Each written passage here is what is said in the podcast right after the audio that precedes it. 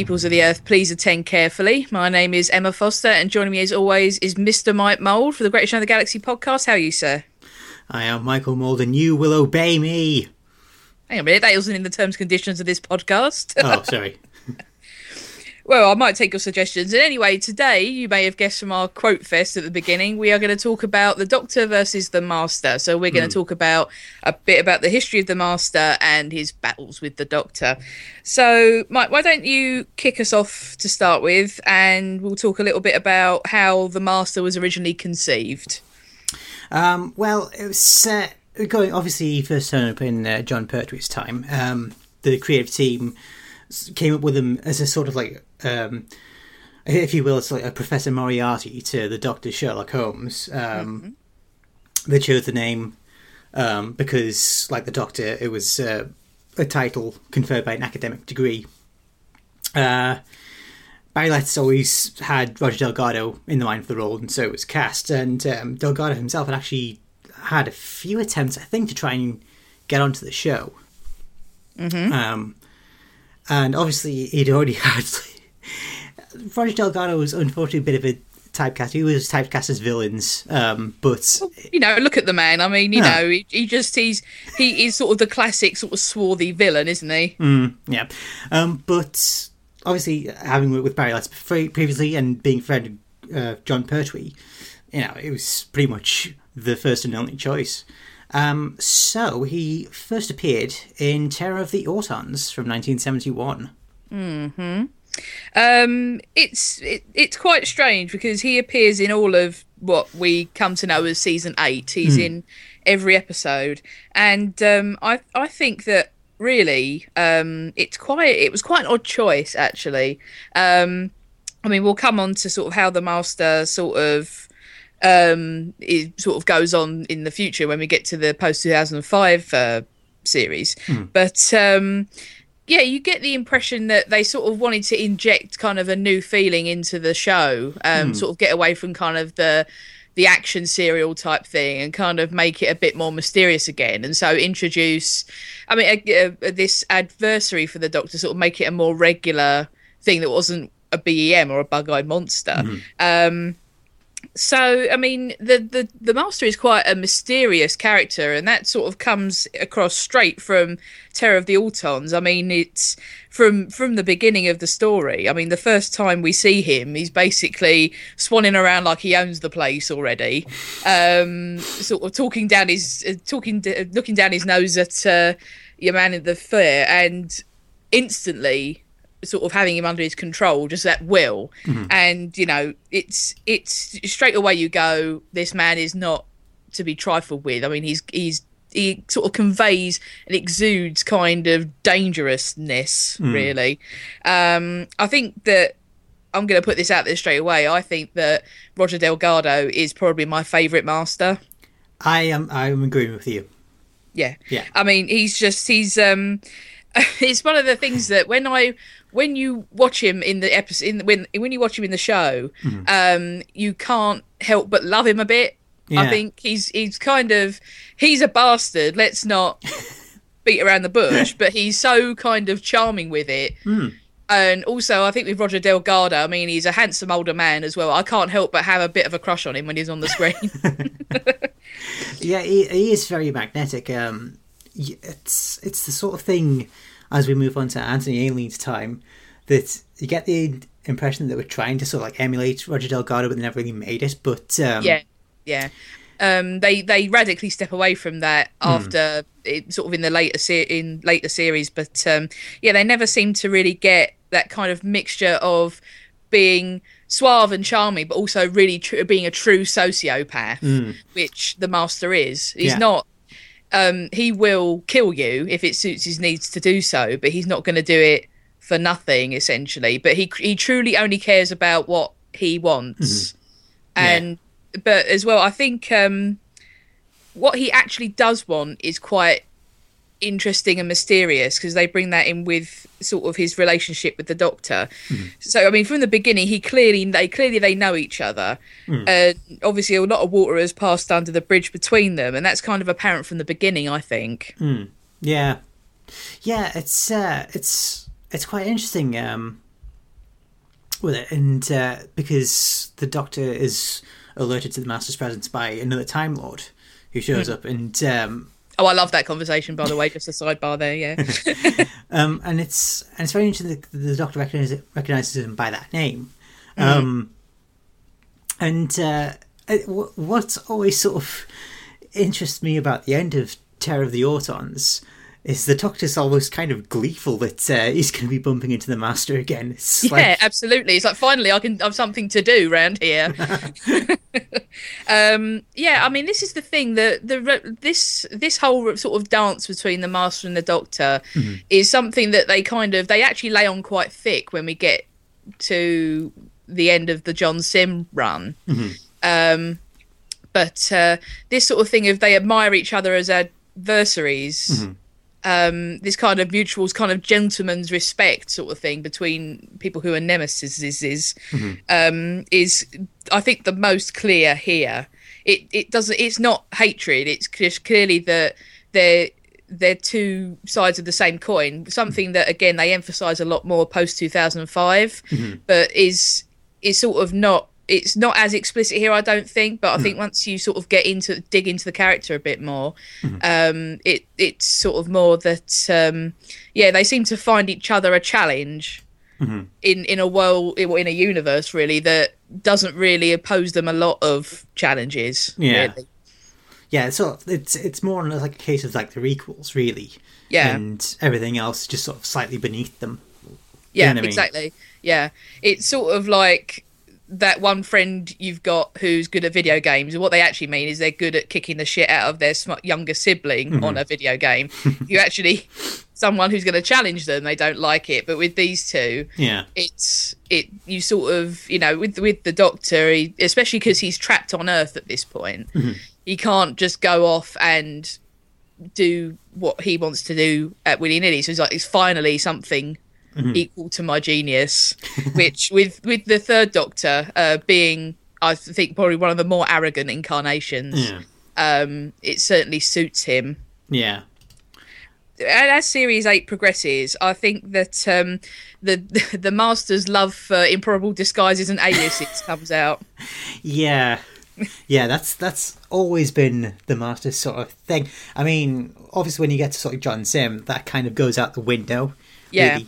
Well, mm, I suppose Sort of, n- not obviously yeah. anagrams of m- the I am the master or the master in a different language. yeah, he's not wearing like masks or anything like that. He's not pretending Yeah. to be other people.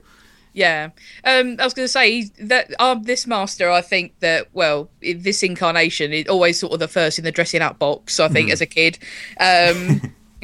because any excuse to put on a big cape or a gown or something, he's all about it. Demons. Yeah, demons, demons.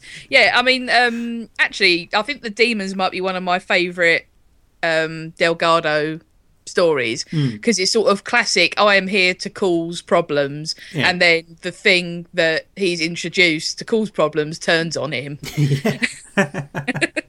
That's never happened before. no, that's never happened before. Um, I think we should talk a little bit about sort of these weird motivation, the weird motivation of the master, hmm. in that he, I mean, as we see him here, mm-hmm. he's he's there to seemingly just be annoying. Yeah. It's Yeah. just every everything the doctors again. It's sort of the younger sibling analogy. Mm-hmm. He only wants to be there just to annoy the doctor, seemingly. I mean, if that means causing a world war, whatever. Um, you know, summoning some sort of eldritch abomination, um, Yeah. choking people with pla- evil plastic toys. It, it's just it seems to be just to cause problems. It doesn't really seem to be a means to an end. Yeah, it's it's he doesn't. I mean, even when uh, when he first appears in Terror of the Autons, we don't really know. He's just trying to help the Nestene consciousness. It's it's like I'm I'm trying to remember. Was there any sort of like No, it was end just result uh, for him, or was it just doing it for? No, like I mean, there's no implication that the Nestenes are compensating him in any way or giving him something he needs. Yeah, Again, it just seems to be this will annoy this person I used to know a lot and cause some problems. Yeah, let's um, let's do it. I mean, with like obviously, the Master isn't the first Renegade Time. Obviously, the Doctor is the Renegade Time but he's not the first renegade time lord the doctor's gone up against obviously you have the meddling monk and the monk's thing was just kind of just like muck about with history even so it's not Yeah. like he didn't really have much of an end game either but at least he No. had at least he seemed to have more of a a drive than the master but the master like you say is just there just to sort of mess shit up you know? Yeah just to i mean well i mean you could obviously hmm. because we we need an antagonist to drive these stories hmm. and to provide a reason why he's you know the doctor's there and joe's there and the rest of unit. Hmm. Um but when you're talking about it in story terms no it, there's really no rhyme or reason to it. It's just because it amuses him to do so because unless there's a lot that you have to infer going on behind the scenes he really gets nothing else out of it and being a sociopath he's all about what do i get Yeah. Yeah. I mean, it's uh even even like trying to think ahead past series eight. I mean, the Frontier in Space, he allied himself with the Daleks, and that was just like provoke like a war between Earth and the Draconians, and yeah, it's it's just it's just sort of like you know. I, it, it's it's starting to sound like a bit of a cliche this time, but mm. when you, when you say this, but uh, you know, some people just want to watch the world burn. Yeah, and I think truly that the master is like that. It just mm-hmm. seems to be how much chaos can I cause, mm. and moving beyond that, if it wasn't for the fact that Roger Delgado died very suddenly and tragically in an accident. Mm-hmm.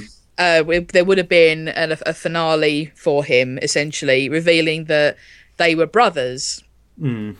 So obviously, the sibling analogy kind of works there Yeah. because you know if you're in a sort of adversar- adversarial relationship with your brother mm-hmm. and you just want to mess with his stuff essentially Yeah. then the the the action his previous actions kind make a kind of sense hmm. but obviously we never got to see that so No. we just have to guess Yeah. Um. So let's uh, let's move on to uh, the deadly assassin where we see the master looking somewhat more desiccated than before yeah, I don't fancy yours much. Yeah, exactly. And it states there that he's at the end of his 13th and final life, which is quite interesting because um, if we assume that not much time has passed be- between when he was the Delgado version, it must have been that the Delgado master was something like the 11th or 12th incarnation. So he burned through his lives yeah, you talk, pretty quick.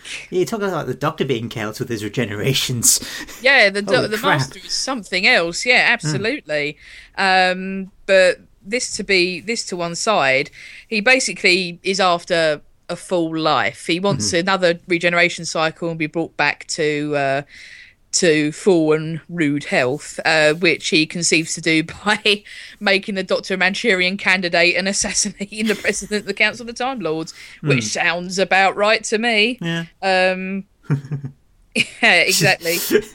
it, you know, if you're going to go big, you may as well go real big, I suppose. Um, well, makes sense. Uh, you know, he's he's on his last life barely, so you know, desperate times and all that. yeah, yeah, exactly. I mean, um, I think well, we're going to get onto the novels later, but I'm not sure. Do any of the novels really cover what happens between? Okay, I'm just looking on the TARDIS wiki. here. Um, It says, as of the story Legacy of the Daleks, uh, the Master when finally went undercover on Earth following the 22nd century Dalek invasion and killed David Campbell, the husband of the Doctor's granddaughter Susan. After being defeated by the Eighth Doctor, he fled in his TARDIS, taking Susan with him as a hostage, unaware of her Gallifreyan heritage. As his TARDIS uh, materialised on Tersurus, she used the TARDIS telepathic circuits to attack him, forcing him out onto the planet's surface. She used his own tissue compression eliminator against him while she was holding the Dalek's transmuter. The blast severely deformed and nearly killed him. Uh, oh, okay. So, but I mean, again, it's sort of Well, I mean, the the canonicity of those things Hmm. is pretty dubious, and I think actually a lot of the that stuff, although extremely interesting, Hmm. um, and it, it is it, it's kind of been created to kind of hammer in, sort of fill in these holes, really. Hmm. So you know, you have to take those things with a pinch of salt. But I mean, you know, it's as good an explanation as any. Hmm. yeah, um yeah so after shenanigans on gallifrey um it's off to in oh it's off to the events of the keeper of traken uh where uh, geoffrey beevers interestingly played him in uh, the crunchy uh, burnt form. Yeah. Um, Looking slightly better, actually. I know it doesn't yeah, sound like much, but well, the makeup is better, I think, in uh, the Geoffrey Beevers, Beevers version. Sorry, um, and renews himself by taking over the body of Tremas, a scientist from Traken. guess what um, Tremas's name is an anagram of? Go on, have a guess. What an impenetrable mystery! I'm going to need a pen and paper to work that out. Hmm. Yeah. Um, Here's your countdown, countdown conundrum. Yeah. So the master Nary Nude is Anthony Ainley. Um, basically, if you haven't seen Anthony Ainley's version of the master, um, basically it's what we had before, but with a large dollop of cheese. and ham. yeah. He's a cheese and, cheese and ham toasty. Ah, good lord. I mean, Um, this is this is the sort of thing I was like saying about the differences between Roger Delgado and Anthony Ainley. You know, at the end of Logopolis, when the Master makes his demands to the universe, you know the famous "Peoples of the universe, please tend carefully." If it comes from Roger Delgado's mouth, you believe it. You believe it's such a thing. But there's something about how inherently camp Anthony Ainley is as the Master. It's just you kind of can't take him entirely seriously. Also, I mean, You know? I think that um, what I would have liked actually um, Hmm. with the master in this guise is what you what you have to remember about Keeper of Traken Hmm. is that Tremas is Nyssa's dad. Yeah. So I would love to have seen something in a story where really the full horror of this man walking around in your dad's body Mm-hmm. And his mind is erased gone it's been replaced by this thing Mm-hmm. essentially i wish there had been more emphasis on kind of the horrific nature of that Yeah. because if i was nyssa and this thing was walking around in my dad's meat suit um i would be displeased to say the least Yeah, but it's it's sort of. I mean, I'm trying to remember. Did uh, Nyssa? Well, I think she, well she must have done, but um, I don't. I can't remember there being much of a reaction to that. No, it's just like, oh, okay. I mean, um, yeah, it's just basically at the end of the story, he does his mar- trademark sort of master laugh, and um, after he's merged with Tremas, and then goes into that big grandfather clock, which is his TARDIS, Yeah. and goes, and Nyssa just comes and goes, "Where's my father?" and that's it. Uh, The end. Jeez. So I mean, but unfortunately, I think that was that was kind of eighties Doctor Who. Again, hmm. we you know we had this character that we that people absolutely loved, and you know we can't have Roger Delgado back. Hmm. So and but but we want to bring this character back because people want to see him. Mm-hmm. So we roll with what we've got, and the Anthony Ainley version of the Master, if you can really even call him the Master anymore, hmm. because is he a Time Lord at this at this juncture? It's I- kind of I difficult. say no because he's not. He's in a Trakenite body, so he's not really a Time Lord. No, I mean, but uh, obviously he can still use his TARDIS. He still has the same mind. Um, They could. You could maybe argue the toss and say half, yeah, okay, I'll give him half. I'll give him half. like an amalgam, maybe. But Um, Yeah, the, yeah. the the still the fact still remains he can't regenerate. No, he can't regenerate. So, I mean, this is kind of a, a quick fix, but uh, we're going to have to do something else about it.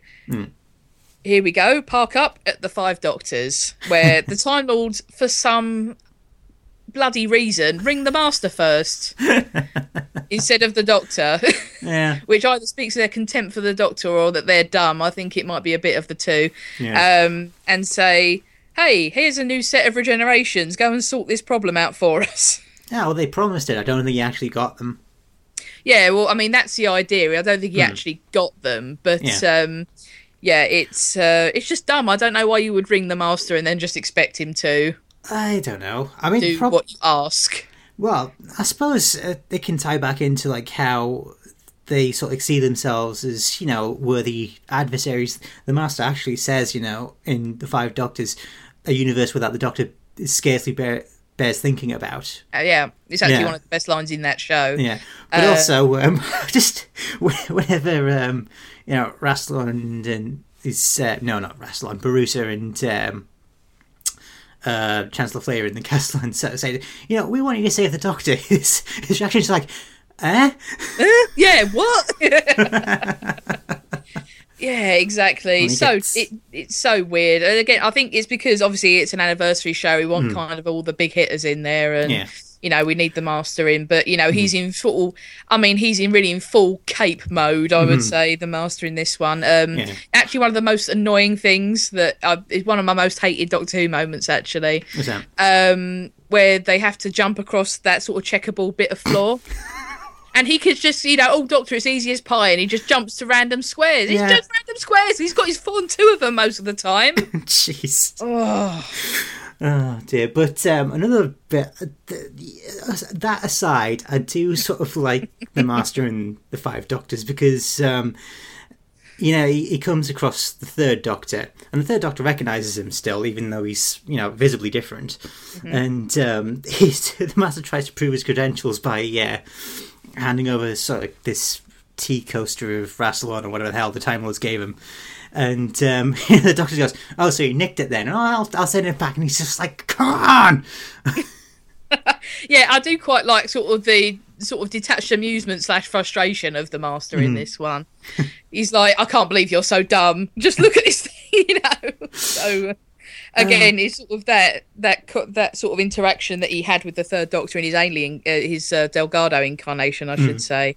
Um, Well, one of the things yes, we should, one of the things we on, should, sorry, one of the things we should talk about um, Anthony Ainley's uh, master is uh, he does tend to overcomplicate things a bit. Look at if Castro. thought look at Castrovalva.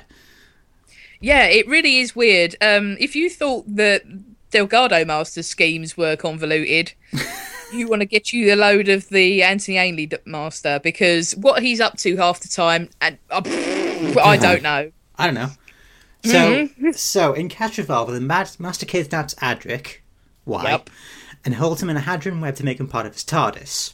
Using Okay. project- producing a projection of Adric on board the TARDIS, the Master sent the new generated Fifth Doctor hurtling to the destruction of Event One. You know, the Big Bang. Mm-hmm. And then he uses Adric's computations to create Castrovalva, s- where the Doctor can recover, and it's a trap. I think It's a trap. it's a trap. I mean, you know, I, I feel like the, the you know in those like conspiracy thrillers, you know, like hmm. films, there's always that scene where like the journalist or the hero has that big wall with like hmm. all the bits of newspaper and then bits of string connecting things. I feel like there's one of them in in his TARDIS somewhere going right. So when I do this, the Doctor will do this. No, what it was, what it was, Emma, is he, he was trying to make a cat's cradle and he just sort of got out of control, so he just pinned it to the wall. And he Yeah. went, oh, I- yeah. oh God, that's oh man. I mean, time flight.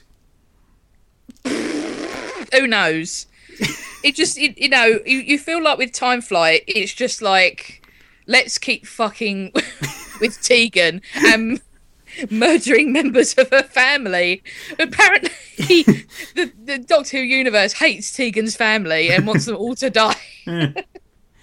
But I mean, it's like, okay, so he went to 140 million years BC, Yep, disguises himself as a magician, yep. trying to use something to repair his TARDIS, and then, Then he, there's a Concorde. well, there's two of them, Yep, and, then I've got a headache. and and the Oh, let's also talk about the tissue compression eliminator. oh my, yes, George Takei. oh Um, my, dude, it looks like a dick. yeah, it does. It, really looks like a dick. it, it really does like a se- like a sex toy. It does. Why did no one say this in production? Why? I can't believe no one said, "Yo, that thing looks like a dong." I don't know. I don't want to think about I it. it's just think about the way he holds it.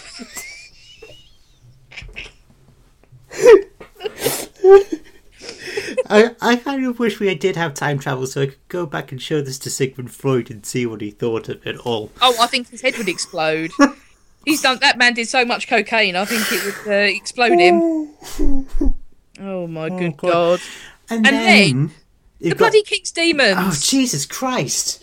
So, okay, so right, bear with us, people. Right, you might want to take some notes. Right, okay. The Master goes back to 1215 England. He disguises himself as a French knight. Think, up when we say French knight, think of Monty Python Holy Grail French night. singly English knickets. Have fun in your, in your general direction. now go away, I shall touch you a second time. And he has this shape shifting android called Kamelion. Bless him. And he uses Kamelion to impersonate King John of England. And for some reason, God knows why, I don't even think he, know, he knows himself, he No. wants to prevent the signing of the Magna Carta. Why? Why? Oh, Why? well done. You've you've you've delayed things for ten minutes. We'll just Yeah. have another rebellion and sign it later. I mean, God's sake. So dumb. And then there's a sword fight for no reason because, you know, we had sword fights before and oh. Why? The thing is though, when I see Kamelion, it, remember that thing on The Simpsons where Homer's talking about being on the gong show with Barney? and he says, We got more gongs than that breakdancing robot that caught on fire. I think a kamelion is the breakdancing robot. No, the, I think the breakdancing robot player has more range of movement than Kamelion did. Yeah, oh Bless. bless. it. It's just literally most of the time it's literally just sort of propped up in the corner. Mm-hmm. Like clearly just wedged in a position where it's not gonna fall down. That was the thing with Kamelion. He's a shape shifting android. He doesn't have to be the fucking android all the time. You could have had him in the stories. You just had to cast someone to. ta oh, Yeah, I've li- I like being this way. fucking fuck me. Yeah, but they I mean a lot of the problems with kamelion is because it was a cursed object hmm. apparently. From a, some sort of bizarre hell dimension, Yeah. because everyone who had anything to do with it died. Hmm. Yeah, the, the the guy, the only person who knew how to operate Kamelion died. That's. Uh, This mean, is true, by the way, Yeah. faithful listeners. We're not making this up. This is all true. Yeah, Dear me. Um. So, uh, where do we go? Planet of Fire. Fire uh, again. What? So he shrank himself with the, the, the t- tissue compression eliminator because that's what it does. It's Yeah. it, it doesn't have like several vibration settings. It actually shrinks people down and kills them. It shrinks you to death, essentially. Again, why? It, Yeah. it seems a lot convoluted. It might as, we might as well just actually call him seems convoluted. Jesus. um, but so he has to go to the planet Sarn to try and use the um, there's a special gas and uh, to restore himself to proper size and shape, and then the Doctor kills him. Maybe. Question mark? Yeah. How could you do this to your own? Eh. Fill in your uh, fill in your blank here. Jeez. But um, he gets better, strangely. Again, Monty Python. I was dead. I got better. Well, actually, you'll have to sort of before we get into the Mark of the Rani. I know we have Yeah. to, but yeah, mm. I think that's one of Anthony Ainley's most creepiest performances is during mm. the Fifth Doctor's regeneration se- sequence. yes, actually, I'll I'll give him that. Yeah, hmm. with sort of just cackling as. Yeah, he dies, essentially. Flat out venom. Yeah, it- exactly. It just sort of this weird sort of flip flop in between just really kind of Scooby Doo level zany schemes and really weird and creepy things. It's um yeah, I mean because sort of. I mean, where Delgado was kind of like a Svengali character, he could like control your will, and um, he was suave and charming with it, but you know, an ungodly bastard, and you know, you can't help but like him. With Ainley, he's just kind of kind of a freewheeling loony. Yeah. but I mean, I I can't fault Anthony Ainley's performance because he he, he goes for it. I mean, they, he did everything they asked him to do, and he went at it full pelt, and you can't ask him to do anything more than that. Yeah, it's. I think it's just the the writing. Yeah, I as think always. I think the direction. I think because they didn't know what they wanted to do with the mask, they wanted to have him sort of a reoccurring villain. Mm-hmm. They didn't want to do this thing of leaning on him like they did in series 8 and you know, Mm-hmm. Which I can understand. I Yeah, can I can understand that, yeah. Yeah, Yeah, but- you don't want him back all the time, you know, hanging around like a bad smell. But um, yeah, just these sort of just sort of weird schemes with kind of no sort of rhyme or reason to them. I mean, if you could say that he was doing them just to attract the doctor's attention, like trying to nick his lives or something like that, or you know, so sort of if there was some sort of scheme to it, you could forgive it a bit more. I think. Yeah. But it's just sort of random, really. I mean, Mm. the Mark of the Rani. At least the Rani's there doing something. She's trying to like harvest um, Mm. brain chemicals and stuff, and he's just sort of there as a scarecrow. And oh god, Well, the it's two scarecrow! time. Well, yeah, and then the tree. Well, two time lords aren't enough. Yeah. You need three time lords. Jesus. So you know, it's just. I think with the having the master and the Rani together. I mean, you know, because Ainley and Kate O'Mara. I mean, it's funny to watch them Oh, yeah. together.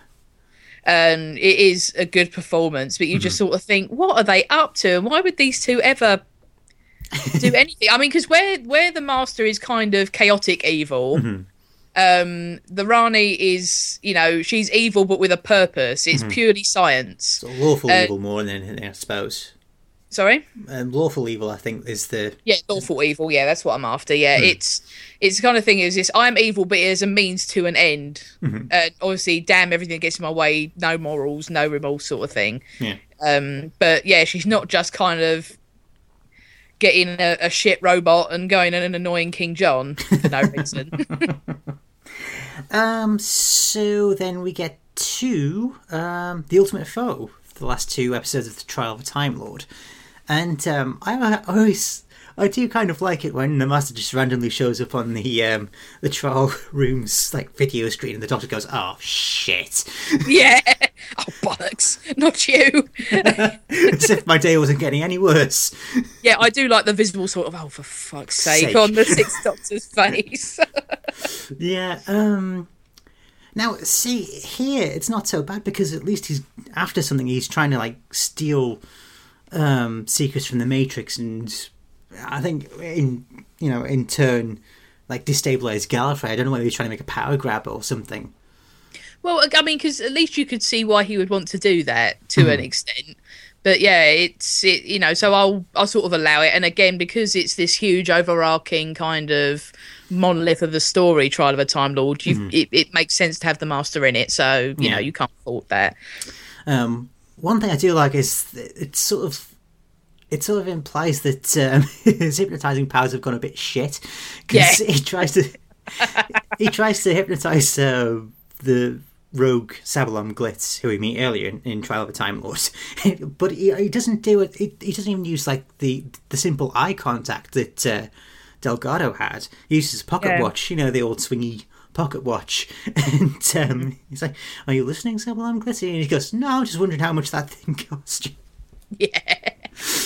I mean, again, you sort. I mean, they sort of want to take the Mickey a little bit out of him, but to be honest, with because the Master isn't kind of the force he once was, it just kind of makes him look a, just more rubbish rather than making it amusing, you know. So yeah, I mean, it is funny, but uh, yeah, Yeah. And then sort of you get to survival and this is kind of what I would consider consider Anthony Ainley's like second most, you know, creepiest performance. yeah, it's much more downbeat uh, survival. It, I mean, it's it was really only by accident that this was the last episode of the classic series. It was never meant to be that. Um, it was just obviously happenstance and machinations at the BBC. But um, yeah, it's it's much more downbeat, and you know he's got. You know, he's not wearing some ridiculous outfit, um, but he looks he looks weird in a sort of suit and tie to me, though. Um, I it, think it- it, you know, it's like when you go out and you see your teacher in a t-shirt and jeans. he just doesn't look right in it. yeah, it's it, I think that um I think it was like supposed to be like more of a throwback to Delgado. Mm. Yeah.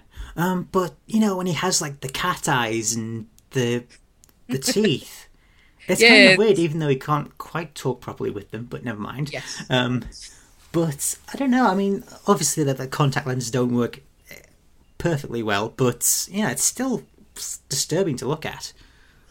Yeah, his fate is kind of odd in that you know he's just kind of left on this planet which is breaking apart, and you just think, well, that's that. Then you, you sort of like, although he is sort of a bit like the Doctor, any improbable scrape he will get out of it. But um, yeah, you just think, well, he's done. Yep. You can't see it. You can't see a way back.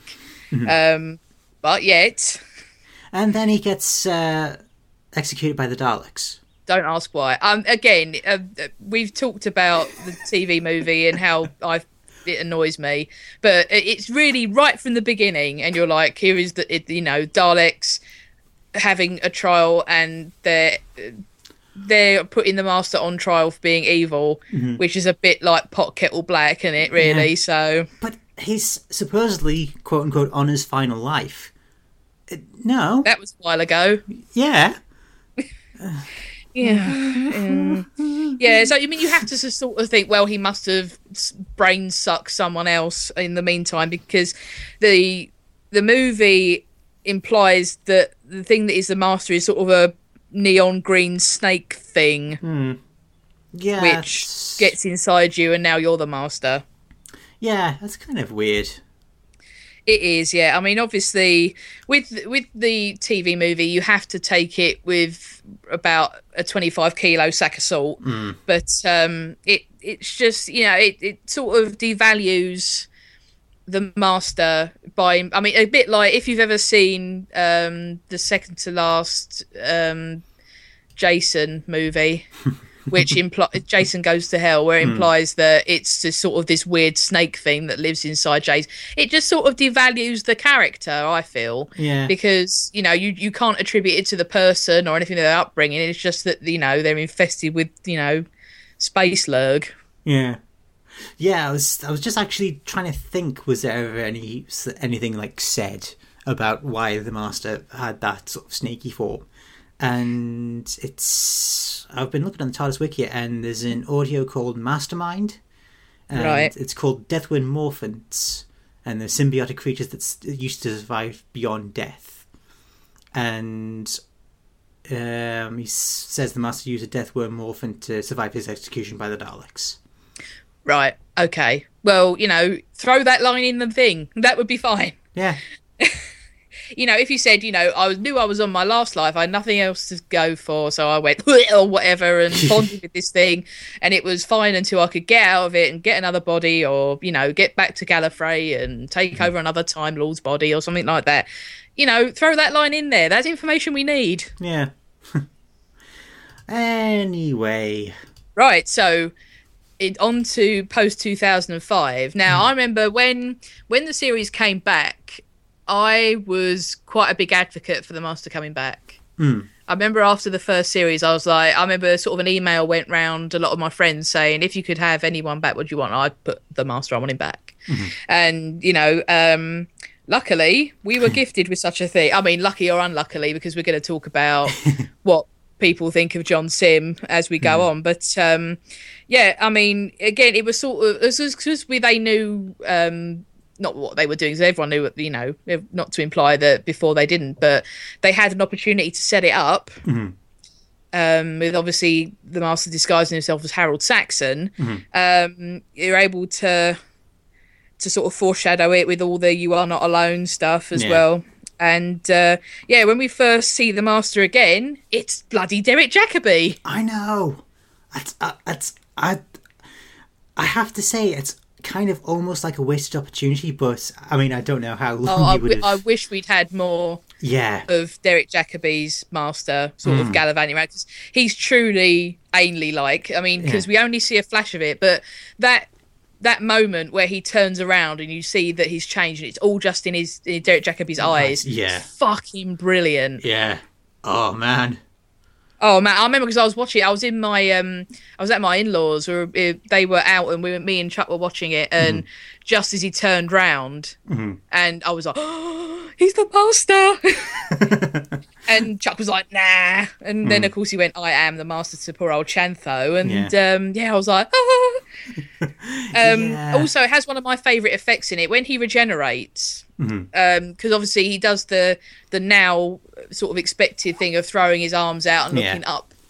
But when if you look closely at the effect, Mm-hmm. um, when because his eyes are open, you can see his eyes spinning through the colours like a roulette wheel, All right. Yes. or like you know, like the fruit machine wheels. Mm-hmm. It sort of spins through a lot of different colours before it stops on Nice. the colour of John Simm's eyes. Yeah, it's really interesting effect. Yeah. Also, what I noticed about the regeneration effect is it's sort of obviously you have the the volcanic sort of flow of energy, but there's something slightly liquidy about it. Yeah, you know, yeah. When it's like in the long, in the wide shot, when he's like throws his arms open, it's like it's like this goo sort of spills from him. Yeah. and then when it sort of cuts the close up of um, of um, Derek Jacobi, and, and it switches to John Simm, and he screams. It's like, whoa. Yeah, he's truly screaming as mm-hmm. well. It's really kind of like, oh, this is a nasty process as mm. well. I mean, but yeah, it's. I think that whatever you think of the series that precedes it, mm-hmm. the way it's set up, because you've got all the, the clues are all there. Yeah. Because we'd sort of been trained to look for clues as we had all the archwords with Torchwood and stuff like that. Yeah. But you had all the Harold Saxon stuff. You had the "You Are Not Alone" from Gridlock. Mm-hmm. We had the use of the chameleon, arch. Yeah. Um, you've got all the stuff we've learnt about what the Dalek Emperor did in the war, Mm-hmm. and then it all sort of comes together because we learn that whatever happened to the Master, you know, whether you think that what happened to whether you take as 100% what happened in the TV movie. Mm-hmm. He dies at some point, his life ends, but he's resurrected by the Time Lords in an act of desperation, essentially, as um, to serve in the front line of the Time War. And he legs it Mm-hmm. Yeah. and doesn't give a fuck. There's a surprise. Yeah, there's a surprise because you know he's just you know as long as I get to fuck around and mess with the doctor, I don't care. But no, when he's it really in the shit, he's gone and uh, uses a chameleon arch to disguise himself. Lives whole life as a human. Um, hides at the end of the universe as Professor Yana. Yeah. Um, even though he's still plagued by the drumbeat, which Yeah. we will come to know more about. Um, But really, it's all Martha's fault. it is all Martha's fault. Yeah, Bless her. bless her heart. Where she- was she supposed to know? Well, that's true, but you know, I, I, it's I can understand that because I mean, she, obviously she clocks it that Professor Yana is really another Time Lord, but eh, you kind of want to hope that it was a better Time Lord than uh, Yeah, I mean, because how's she to know that he's a wrong un? You know, because Martha's Martha knows about how lonely the Doctor is, and he's the as far as he knows, he's the only Time Lord in existence. So why Mm-hmm. Yeah. wouldn't she want to bring another one back? So yeah, and it's you interesting know, how like she's really excited for them, and the, and the Doctor's just going like, "Oh shit!" But but what if? And he, it's like it's Yeah. almost like he knows what's Yeah. coming. Well, I mean, you know, if if if anyone was to survive, you would put it on the Master to live Mm-hmm. yeah. through it. Yep. Um. So anyway, he's he's gone in the uh, in the TARDIS and um, on to the events of um. Oh, what's it called? My Sound of brain- drums. Sound of drums. Yeah. of the Time Lords. Where it's revealed that the mysterious Harold Sank- uh, Harold Saxon, who we first heard of being uh, mentioned in the Runaway Bride, is in fact the Master, and you get the brilliant line of the Doctor saying, "The Master is Prime Minister of Great Britain." the Master and his wife. Yeah, exactly. oh, I remember this. This caused issues. I remember with uh, with his wife because you thought, well, you don't think of, well, I mean, because he would obviously have a wife because you're meant to have a wife if you're the prime minister. Yeah. And you know, I think that when obviously he's been smacking her around, Oh. I wish they'd done more about that. Actually. Mm. She is obviously she's obviously a kind of a couple of pennies short of a full till, isn't she? Yeah. From the beginning, but um, she uh, I could see I could see her like being sort of like charmed by him and then yeah, and then this then- you know it seems, but she is quite happy about what happens with the Toclafane. Yeah, that's true. She seems abnormally pleased. yeah. Well, I sort of think it's a bit sort of Imelda Marcos. I expected to have a fucking loads of shoes somewhere. Yeah, I thought I suppose it depends on you could like read it as how much did she actually know about the Toclafane. Oh no, Yeah. though though no, she did take it to the end of the universe. That's I think that must have probably where she broke. Yeah, Yeah. Uh, I think so. Yeah, that it, she she isn't equipped to deal with Mm-hmm. what she's seen, and yeah, it's sort of that thing of what it sort of reflects what we learn about the master in that he there's this there's this sort of initiation right that we learn about the time lords Mm-hmm. that you're you're brought as a child to look into the untempered schism as it's Mm-hmm. called basically the time vortex and as i think who who describes it as this way is i think it's the doctor who say some look into it and inspired and Yeah. some run away and some go mad and Well, it is because goes mad yeah, well, it was the doctor because um, he he's I think Martha asked him, uh, well, what happened when you looked into it? He went, oh, the ones that ran away, I never stopped. Yeah, exactly. I mean, you know, it just it seems a fucked up thing to do to a child. Let's put it that way. But yeah, it tr- it it's obviously it, that's it's this series interpretation of that's why the master is how he is. But John Simm takes the madness aspect and really kicks it up a notch. It kicks up a notch. yeah, several hundred notches. Yeah. Um, I think that obviously they, where they've sort of taken this idea to the zenith of these two Time Lords being the side, both sides of the same coin.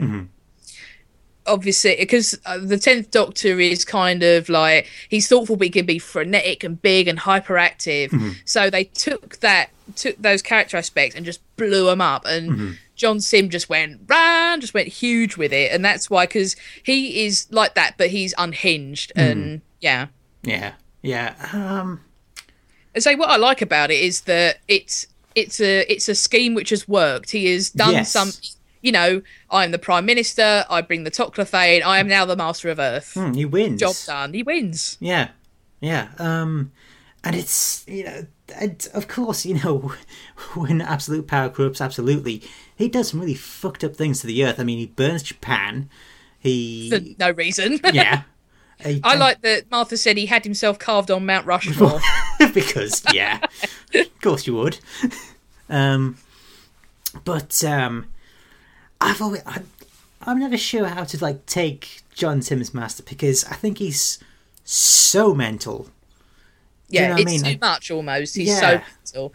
He's so unhinged, and yeah, I mean, I think that that's where, especially obviously when we see him again in the end of time, mm-hmm. being resurrected. Yeah, but yeah. at this, but at the same time, when he tends to like do it a bit more straight, that's when he's in its creepiest.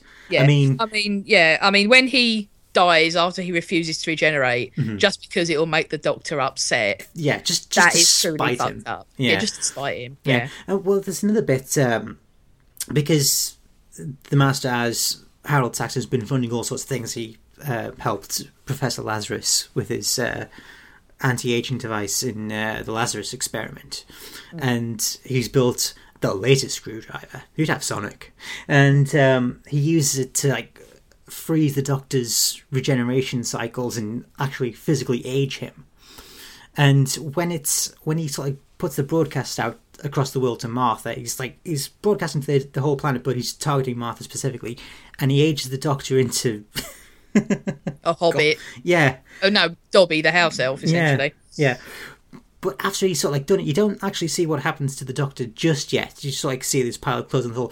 But there's a bit where he has this sort of like creepy smile on his face after he's done the deed. It's, it's almost like, wow, this is fucked up even for me, you know? Yeah.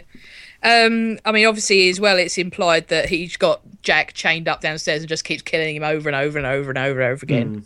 As well, it's just, I mean, I think that, and you know, it basically enslaving the human race as well. And, Yeah. um, everywhere's just an enormous kind of work camp and mm-hmm. you know kind of north korea esque kind of labor breaking rocks camp. And Yeah. it's a, basically a base to forge an empire from there. I mean it it almost seems too far for him. Mm-hmm.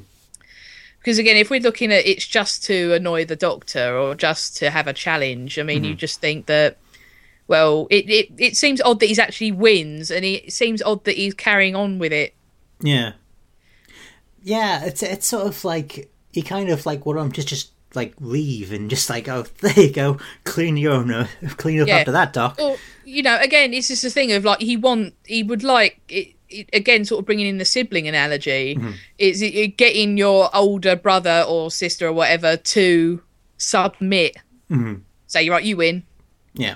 I think if he, if it was that, he would be, you know, that is satisfactory. But yeah, to go to the, the, the next level with it, it seems unlike him.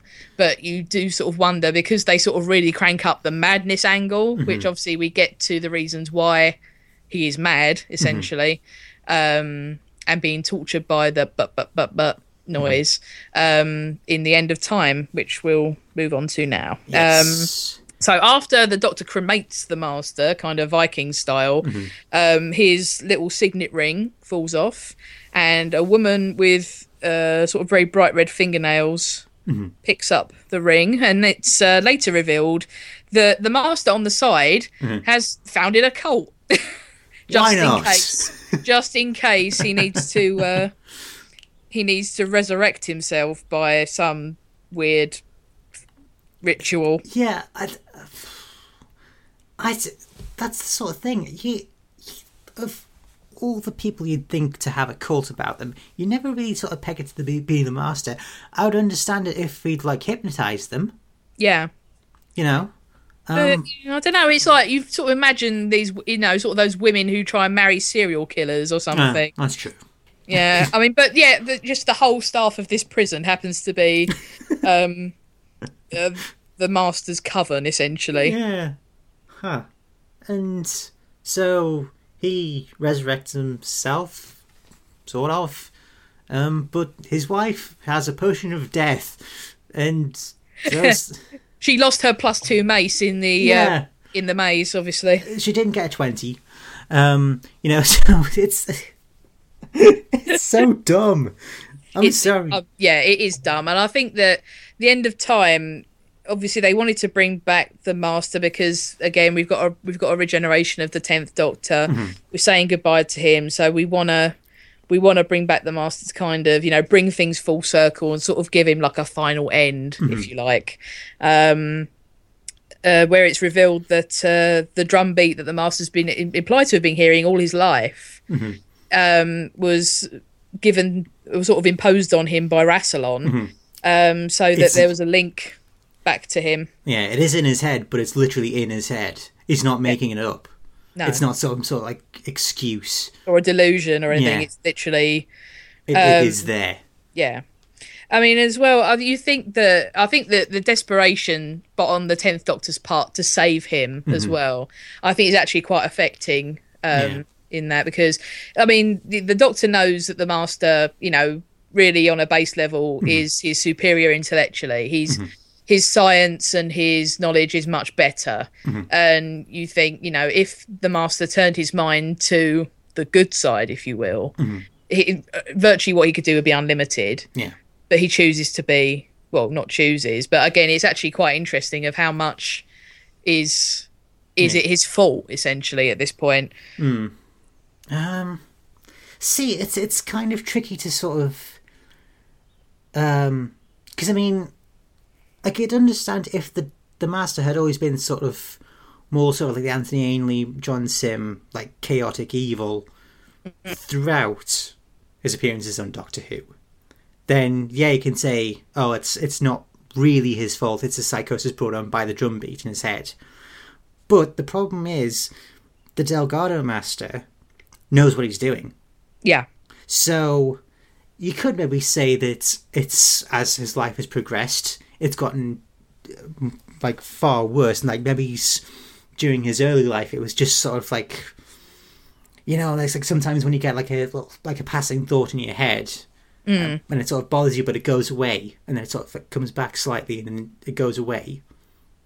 You know what I mean? I could I could see it maybe it's being something like that, but I don't know. I mean, it's it's certainly a good idea. It just shows you how much complete bastards the Time Lords can be.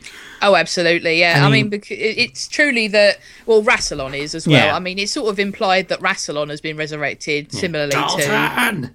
Yes, old Dalton, you sexy beast, you.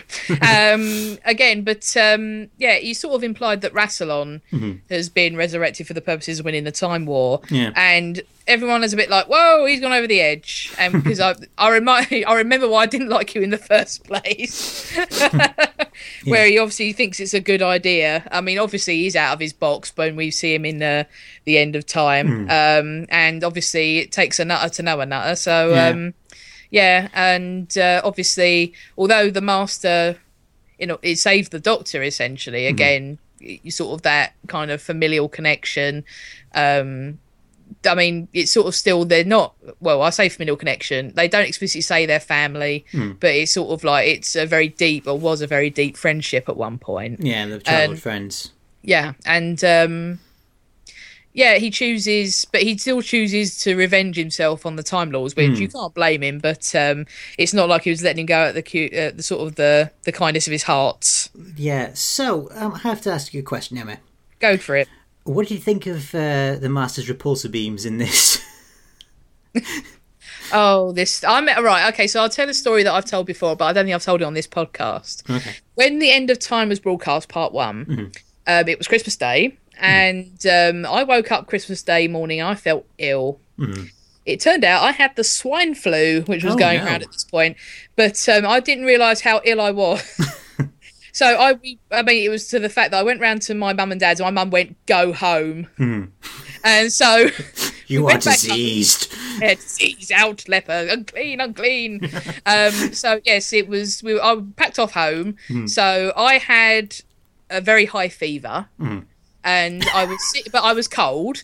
So as you get, so I was sitting under a blanket, sweating hot cobs, watching. I think I know where this is going. Yeah. So watching the episode, and then right at the end, the master goes, "It's dinner time," and takes off. and I turned around to Chuck and said, "Is that real, or am I making it up?"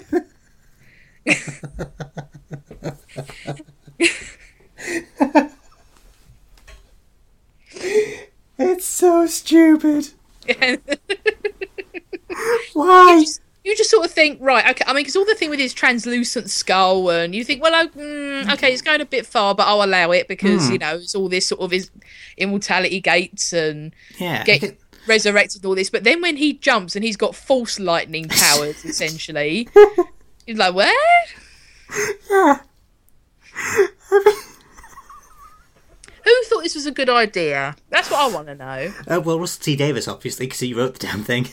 Yeah, obviously. But You just sort of think, well, uh, you, I, it's a, it's, it seems to be the sort. It, that seems like a three three a.m. idea. well, I mean, I suppose I mean, with it being a Christmas episode, it can, it maybe be a bit fantastical. I mean, you had like sharks in clouds the following year. Yeah, but because you know the sharks in clouds. But it's a that's- Hmm. fleeting thing. It's not like you know the doctor then mounts it and then rides it off to the rescue with like Hmm. a little, you know, a little harness on it or something. I mean, you know, it's just a thing that happens to be on this planet. But Hmm. the Force lightning thing is instrumental to the plot and out. Yeah. Yeah, you just think I don't know. I don't know why you would want to go this way. You just want to make him seem sort of more dangerous and powerful. And obviously, the Doctor can't, you know, hasn't really dealt with anything that can shoot lightning at him or anything like that. You know, so I don't know. It just it seems such a bizarre idea, and I think that where Simm sort of being very over the top in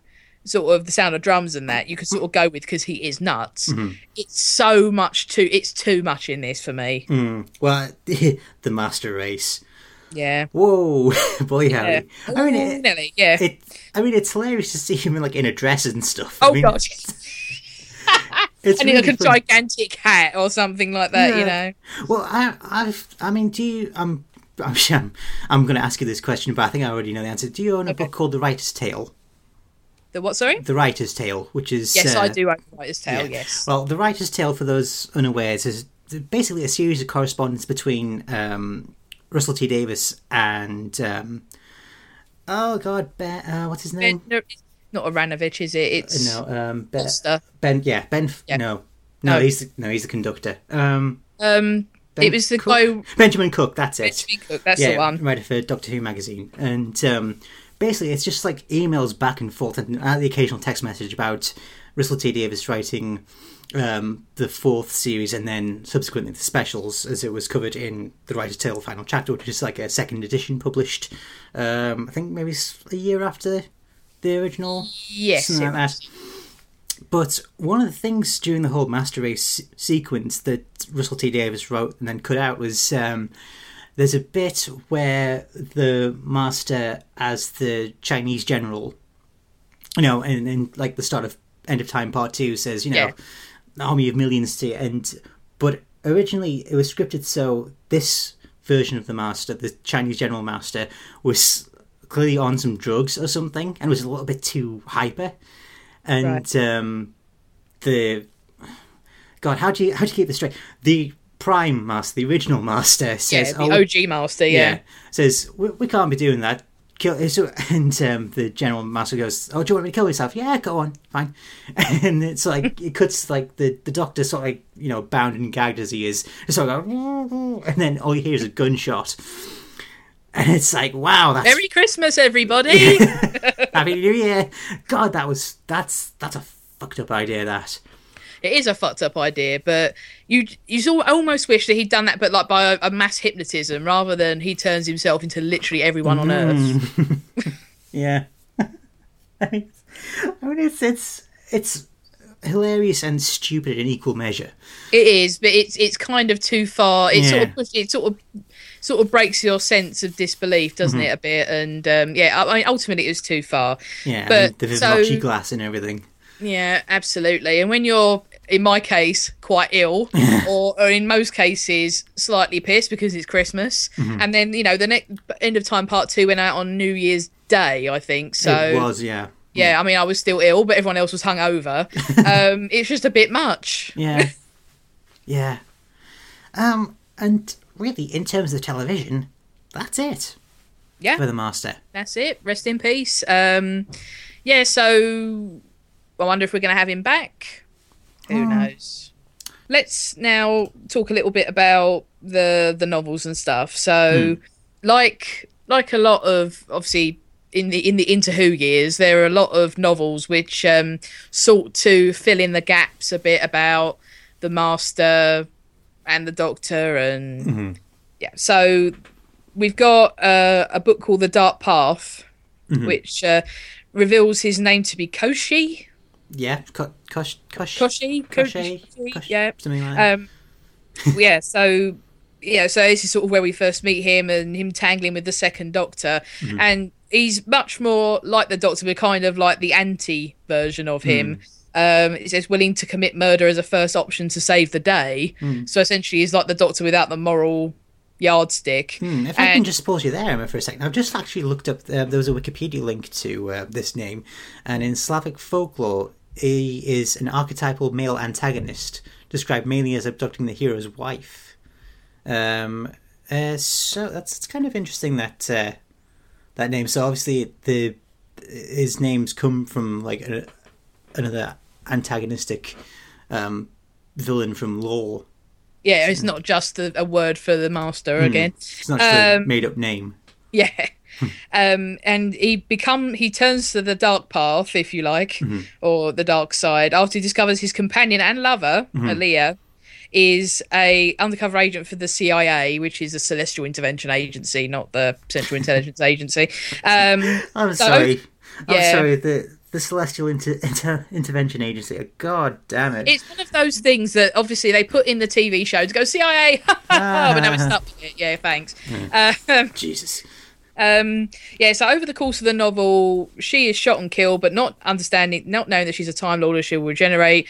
Koschei develops a time-based weapon in an attempt to bring her back, and the weapon is used to destroy a planet. When she turns up alive, and the knowledge that he's destroyed a planet for nothing, coupled with the revelation of her betrayal, proves too much, and Koschei resolves to bring his own order to the universe at the expense of free will and becomes its master. Um, although he's left trapped in a black hole at the end of the novel and it being uncertain how to escape. Oh, and it's generally implied that it takes him most of his remaining lives to do so, hence why the Master's on his last life, while the Doctor, intended to be his contemporary, is only on his third. Well, hmm, Hang on a minute, don't you get time dilation in a black hole? So, eh, okay. Anyway, well, yeah, because he'd be much younger. The universe is moving on without him. Okay, mm. okay. So you've got the face of the enemy, which centers around the Delga- Delgado em- era master, but includes a cameo by. Oh, hang on, hold on to your seat for this one. right. includes a cameo by a Koschei from an alternative timeline, hmm. originally featured in Inferno, who never became the Master. This version of Koschei is a lower Time Lord who becomes stranded on the alternative Earth after that universe's version of the Web of Fear destroyed his TARDIS. he is subsequently captured and forced to work for the fascist rulers of this Earth who keep him alive in agony using life support systems. When the Master crossing over from the other universe learns of this, he ends his counterpart's life in a rare moment of compassion. Huh.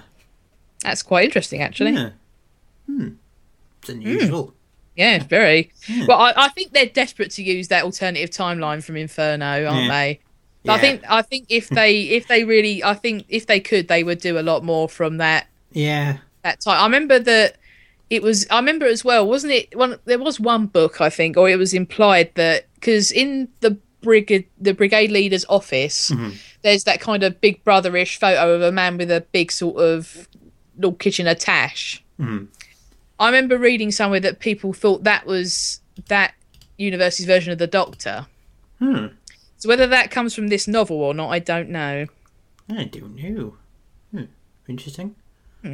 Uh, so you've also got uh, Last of the Gadarene by our Mark Gatiss and Deadly Reunion by uh, with Terence Dix and Barry Letts, which are basically sort of Pertwee Delgado kind of homages with all the disguises and fake names that you like. Yeah. Um, I kind of um. There's also one called uh, Vid Vid Vid Verdigris.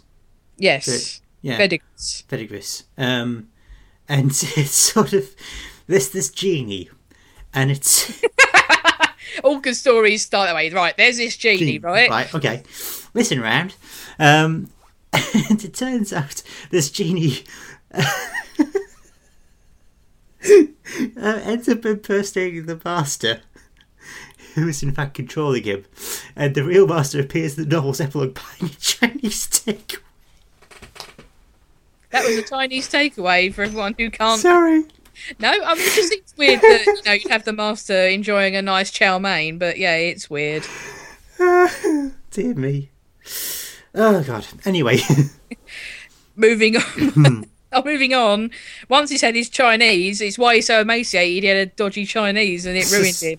Um, it's on to Legacy of the Daleks. Um, with this stuff we were talking about earlier with uh, Susan and the Eighth Doctor and that other stuff. So that's why he's all burnt up. Um, and then you get sort of the Ainley era um, master versions. A book called Quantum Archangel, which is meant to lead on from the Time Monster. Um, you also have got one called First Frontier, where he acquires a new body, which apparently, according to the book, is like based on Basil Rathbone, the uh, cinema persona of which I see what they Um, did there. yeah. And he this this version turns up a few more times sort of throughout the the uh the uh Eighth Doctor novels. And and then you get sort of these really kind of uh strange things going on that um when you get into the adventuress of Henrietta Street um where it's sort of the you sort of think that he's he's there but he's only described as a man wearing a suit and a rosette and you just sort of assume that that's who it is but you also get the thing of the the other destruction of Gallifrey Yeah. which I think that they say is only four Time Lords who made it, one of which is the Doctor. It's implied that I think one of them's a Master, one of them, them you would think is Iris Wildthyme because she's meant to be a Time Lord, and someone else, maybe the Rani. Yeah. Yeah, yeah. It's it's that's the sort of thing where it's sort of like, uh, oh, is it the master? Who knows? Yeah, it's the Master. Yeah, it is. Yeah, it is. Um, yeah, but this is where I mean, because they sort of introduce this thing called faction paradox. well, which yeah where, where it's like this kind of renegade kind of um time cult. sort of these people who, yeah cult sort of thing that and it's in, and they've got this thing that they live in like a little they live in a bubble which is the 11 days from when we switch from the julian to the gregorian calendar. Mm-hmm. And things like that. Yeah it gets really mm. complicated. I think you know it's it's really interesting lots of really cool ideas. Mm-hmm. Um and stuff like you know it's all linked into the war games and sort of paths not taken from there but i think with those you really have to read everything Yeah. that they put out because you will be lost yeah, I mean, the, I mean, Faction Paradox even got their own like spin-offs and stuff. yeah they did It's it's it. I mean, good lord, it uh, it uh, gets a bit. Yeah it's very complicated Hmm. and it's like a thing of like if you didn't read it like quite thoroughly or you missed one book or you got a bit behind i Hmm. mean you'd be just avalanche with stuff. So I'd, I'd say that if you're if you're interested in, you can get hold of some of these eighth doctor books yeah go for it but you really have to read them in sequence otherwise you will be lost. Um and i think the last book which has got sort of master stuff is the story of martha which actually came out in 2008 which it it documents martha's missing year her walk across the earth. Yeah, and it's actually quite it's not bad actually um i i read that oh i read it when it came out I remember i got it when it came out and i was really looking forward to it it's not as good as i hoped i think i've only read it once but um yeah it's not bad it's it's uh, it's it's a nice quick read as well you'll whip you'll whip through it yeah. It does show up in a couple more books. Um, the Spear of Oh, right. Destiny by Marcus Sedgwick. Um, it's an ebook. Uh, uh, disguises himself as a Viking called Frey, which is Old Norse for master. Of course. Oh dear God! And um, the Alastair Reynolds novel Harvest of Time, which Mm-hmm. is which came out last year, I think. Actually, Oh right, okay. yeah, I'll that's have to that's catch the, up with those things. Yeah, it's the Roger Delgado one, the master there. Um, says Sartre is captured at the end of the demons and before his escape from prison in the Sea Devils. So It's quite good, you know. Go see how he went from being a satanic vicar to sitting in a prison in the middle of nowhere watching the clangers. Um, yes, um, we've got a little bit of the comic strips and stuff. Hmm. Uh, again, new bodies, new new action. yeah, Ends up being a street preacher for a bit. um, uh, another one implies that he survived the events of the television movie by encountering a com- cosmic being named uh, in the time vortex and control. Oh my god! yeah. Yeah. Yeah. Oh, blimey. Anyway. Um, I do like that this uh, this Prisoners of Time thing Hmm. as well. This twelve issue series that he he um, teams up with Adam Mitchell, disgraced companion of the Ninth Doctor. Yeah, I thought I I've never read it, but uh, I always thought that was a good idea to like actually do something with Adam. Yeah, but he, and he ends up dead at the end of it. Spoiler alert! And Oh, yay! yay. Um, I would say this is. I know a bit more about the audio plays, Mm-hmm. um, which is using Geoffrey Beevers um, after his brief, uh, brief uh, cameo, or not cameo, but brief appearance in uh, Deadly Assassin. Mm-hmm. I highly recommend Master. That it's just called Master Mm-hmm. with uh, the Seventh Doctor. yeah, Uh, It's Master's- great. Yeah, I think I'm trying to think. Is like Master one of those ones where it's sort of, it's not necessarily canonical, but it could be if you wanted it to. Yeah, it absolutely is. It Hmm. it it sort it basically in Master it because this whole thing of the Seventh Doctor being Times champion, which Hmm. they sort of expound more in the books. The Master is Death champion Hmm. because of a thing in their youth that the the Doctor kills a bully who was trying to drown the Master and unable to cope with it. Hmm. Um, the Doctor accepts a deal with Death. To take away his pain and is unaware of erasing his memory of committing the crime, he will be transferring it to the master. Um, so, but the master forgives him for it. Um, that the adult can't be blamed for his actions as a kid, and he didn't foresee the consequences of his actions. But the you know this whole thing that master is death servant as a result, and yeah, it's kind of what how much of that you think is right or true, you know, or canonical. It's up to you. But just listen to it for it being a really great radio play. I mean, it's basically just Sylvester McCoy and Geoffrey Beevers. It's really good. Um, actually, they did uh, bring him back proper, didn't they? Um, the Master, uh, played by Alex McQueen, I think. Yeah, And like this is this is sort of like the this is the eighth Doctor audio adventures, presumably set before uh, Night of the Doctor in the television series. So this is sort of like this is post TV. This is sort of in the interim between the TV movie and the Doctor's regeneration on the planet Karn.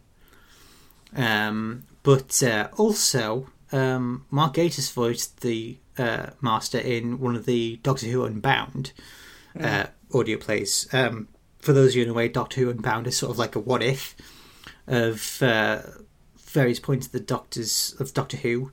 So, like in this case, Sympathy for the Devil is like, what if the Doctor didn't arrive on Earth for his exile until 1997?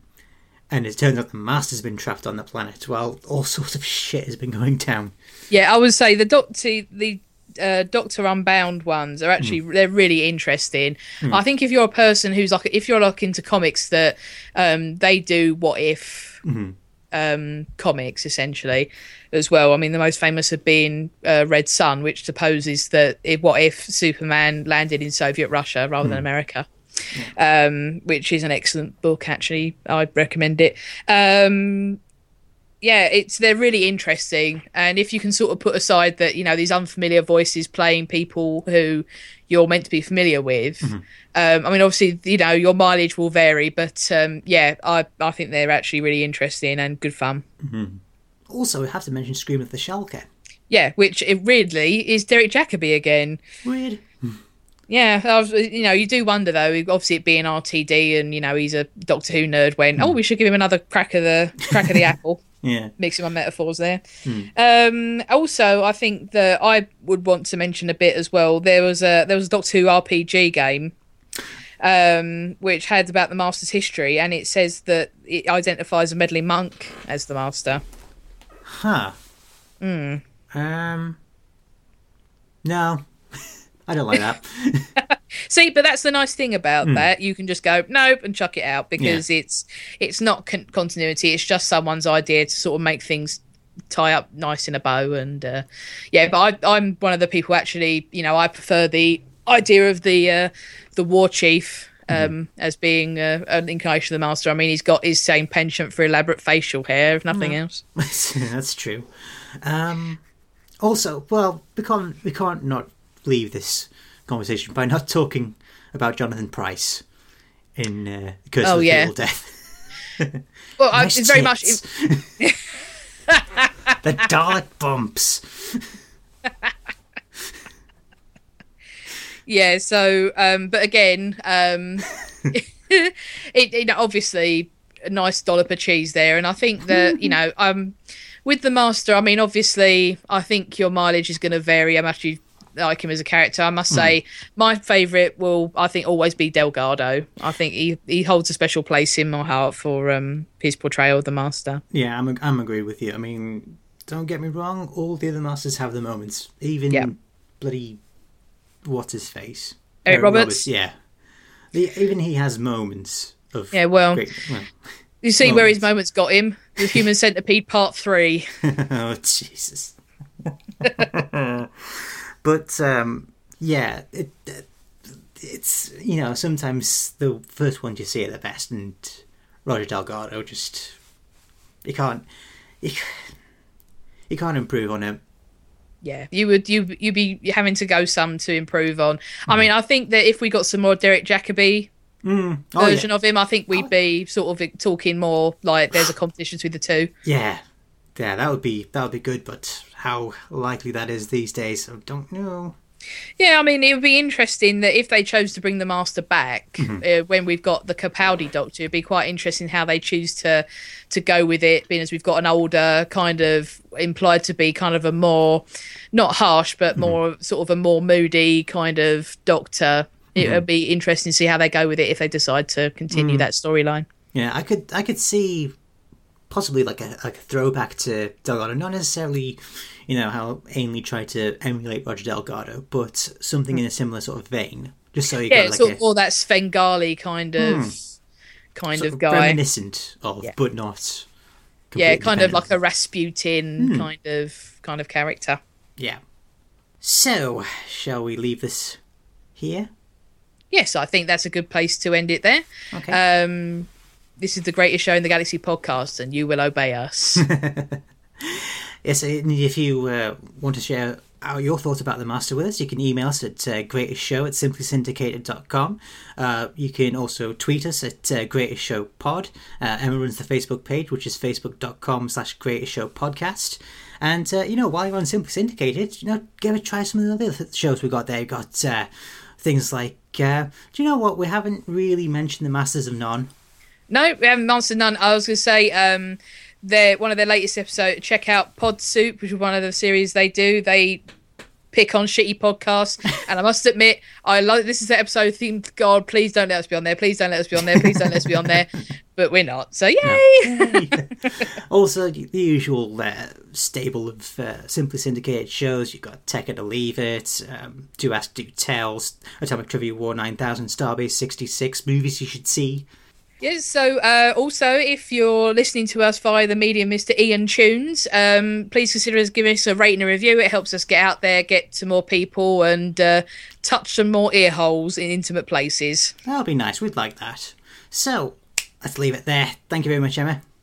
Thank you, Mike. And we shall talk to you next time. It's dinner time.